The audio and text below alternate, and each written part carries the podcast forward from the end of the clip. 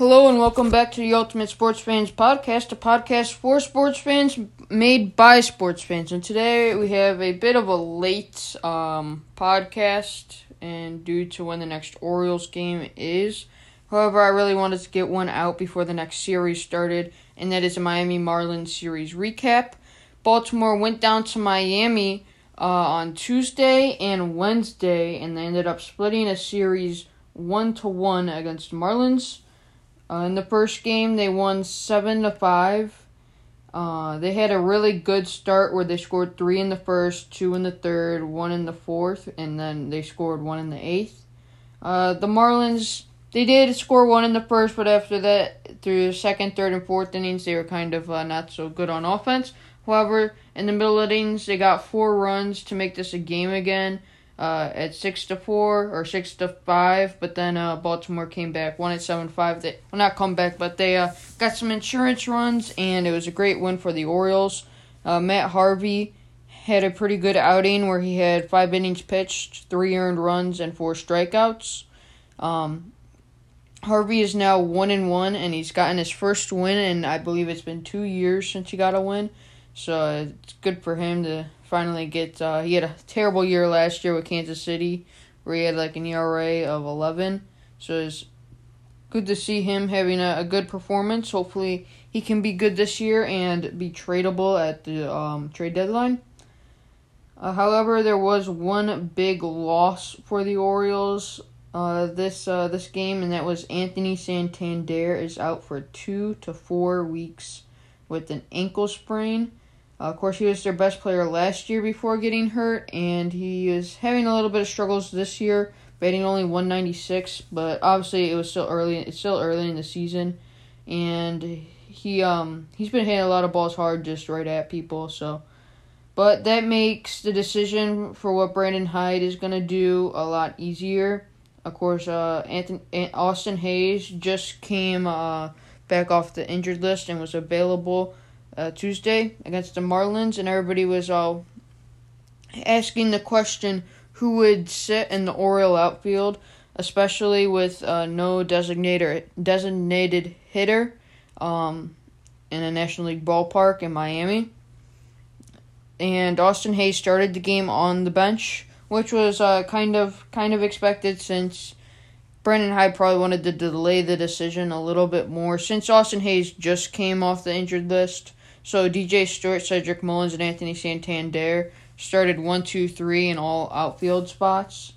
Um, also, something interesting was that Ryan Mountcastle didn't play in this game, but eh, he's it's okay to get a day off. He came off the bench, pinch hit, uh, didn't do anything with it, but um, also the star performance of the game was probably Trey Mancini, who had uh, two hits and he scored two runs as long as having an RBI. Uh, he homered in the third inning, 422 feet to, to center field. Also, Gal- Freddie Galvis, who had a really strong Texas series, continued with another home run in the first, uh, in the third inning of the first game, with a 369 foot homer to right field. Um, Austin Hays also scored two runs, one in the first off uh, a Ruiz, or a Franco ground ball. I thought, yeah, Franco ground ball. And he also scored in uh, the fourth off a DJ Stewart double. So it's good to see Austin Hays using his speed to uh, to uh, score some runs.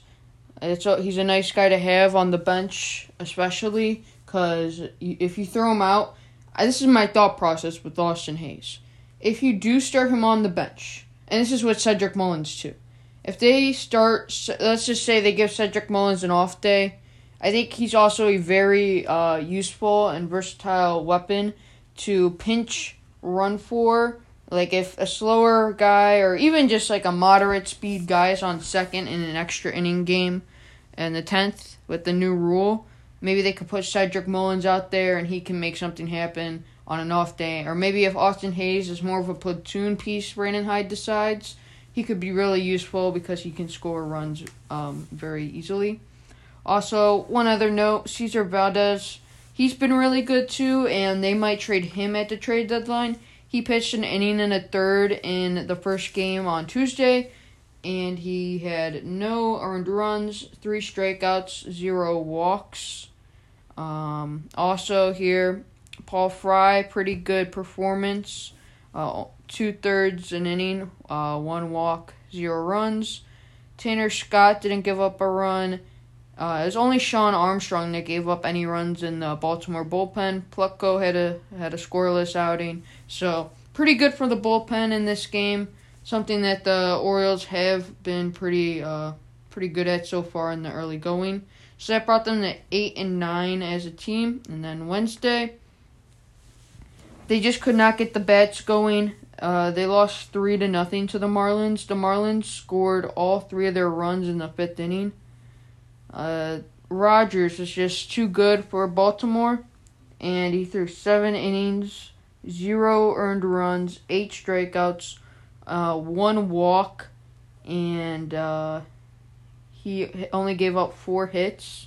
And then the rest of the Marlins bullpen, they got to throw their best pieces in the bullpen with Dylan Floro and Yimi Garcia. They didn't give up uh, a single base, a single walk or hit. Um, Dylan Floro had a whole inning pitched in only uh, seven pitches, and Garcia only threw ten pitches. Taylor uh, Taylor Rogers, I believe, only uh, threw 82. So the or the Miami Marlins pitchers didn't even throw over 100 pitches. So that's that's not good for the Orioles. It shows that they weren't getting deep into counts and that they weren't able to do much offensively. Uh, Austin Hays started today. Obviously, he had one hit. Franco had one hit. Severino had one hit. Who's been kind of like mediocre so far. 233, pretty good. He's been um he's been not great, but he's also been not bad, so he's doing pretty good. And then we also have Freddie Galvis, who's just been on a tear with another hit. Uh, and then Mountcastle got one walk today. Those were the five good uh, play appearances by or five good outcomes by the Raven uh, by the Ravens. Ravens made a trade. They traded Orlando Brown. I might make a podcast on that later. By the Orioles. Um, so it's just it wasn't even a bad outing for Bruce Zimmermann, the Orioles starter. He threw four and two thirds, gave up three runs, four strikeouts, and a walk. But that's not terrible. Um, get into the fifth inning. He almost got out of the fifth inning. I mean, three runs. It's not like he gave up like six or seven, which is just re- what. That's kind of what you want with the Orioles. You just don't want them to get blown out by um, the other team's offense in the first couple innings of the game. If they can uh, play competitive games deep into the games. I feel like that will help them a lot um, as they develop their younger guys, get them ready for big time situations. Also, I think it's just more exciting as a fan to watch the closer games later in games. So you like to see starters um, not giving up that many runs. Of course, the bullpen did really good in this game. No, no runs scored by um, the Miami Marlins after the bullpen came in. He had Cole Sulser came in. He had an inning and a third. Uh, three hits he gave up. Uh, Lincoln's another good outing, inning in a third. Uh, zero hits, one walk, one strikeout. And then Dillon Tate came in for uh, two thirds an inning. And I kind of like Dillon Tate. I, he got we got him from a Zack Britton trade from New York, and he throws really he throws pretty hard. And I, I'd like to see him be a useful part of this bullpen going forward in the future. Uh, has a 4.15 ERA and only threw five pitches, so he's he um he was able to keep his uh usage down in that game. and didn't throw a lot of balls, so so that was good. Four four strikes, only one ball. The small sample size, but um and he didn't have any strikeouts, which he's more of a strikeout pitcher, so it's kind of surprising, but it's fine. Uh, good outing by the bullpen. Yeah, so overall, Baltimore has a, uh, a pretty good record so far, eight and ten. Uh, as I said in the Texas recap, I just want to see that stay around the 500 mark. Doesn't even have to go over. Doesn't even have to be at. I just want to kind of see them like at the end of the year. If there's 10 games within 500, that would be an unbelievable season. And I mean that's still pretty bad. Whether it be 72 wins, that's still not very good. However, um, in progress terms, that'd be very good. Obviously, they had a pretty good shortened season last year, so be nice to um, get some more wins this year, not lose 100 games. If they lose 100 games, that'd be kind of disappointing. But uh, anyway, that's it for the Miami Marlins. And we're going to be moving on to uh, back to Camden Yards, where the Orioles will play the red hot Oakland Athletics uh, starting tonight at 6.05, so it's Friday. And I'm recording this podcast. They'll have a Friday, Saturday, Sunday series with Oakland, and um, and that and then we'll do a, a podcast after that series, probably on Sunday night. And uh, yeah, I want to keep this podcast series uh, consistent. Uh, I want to keep doing one every single uh, every single series. So see you after the Oakland series.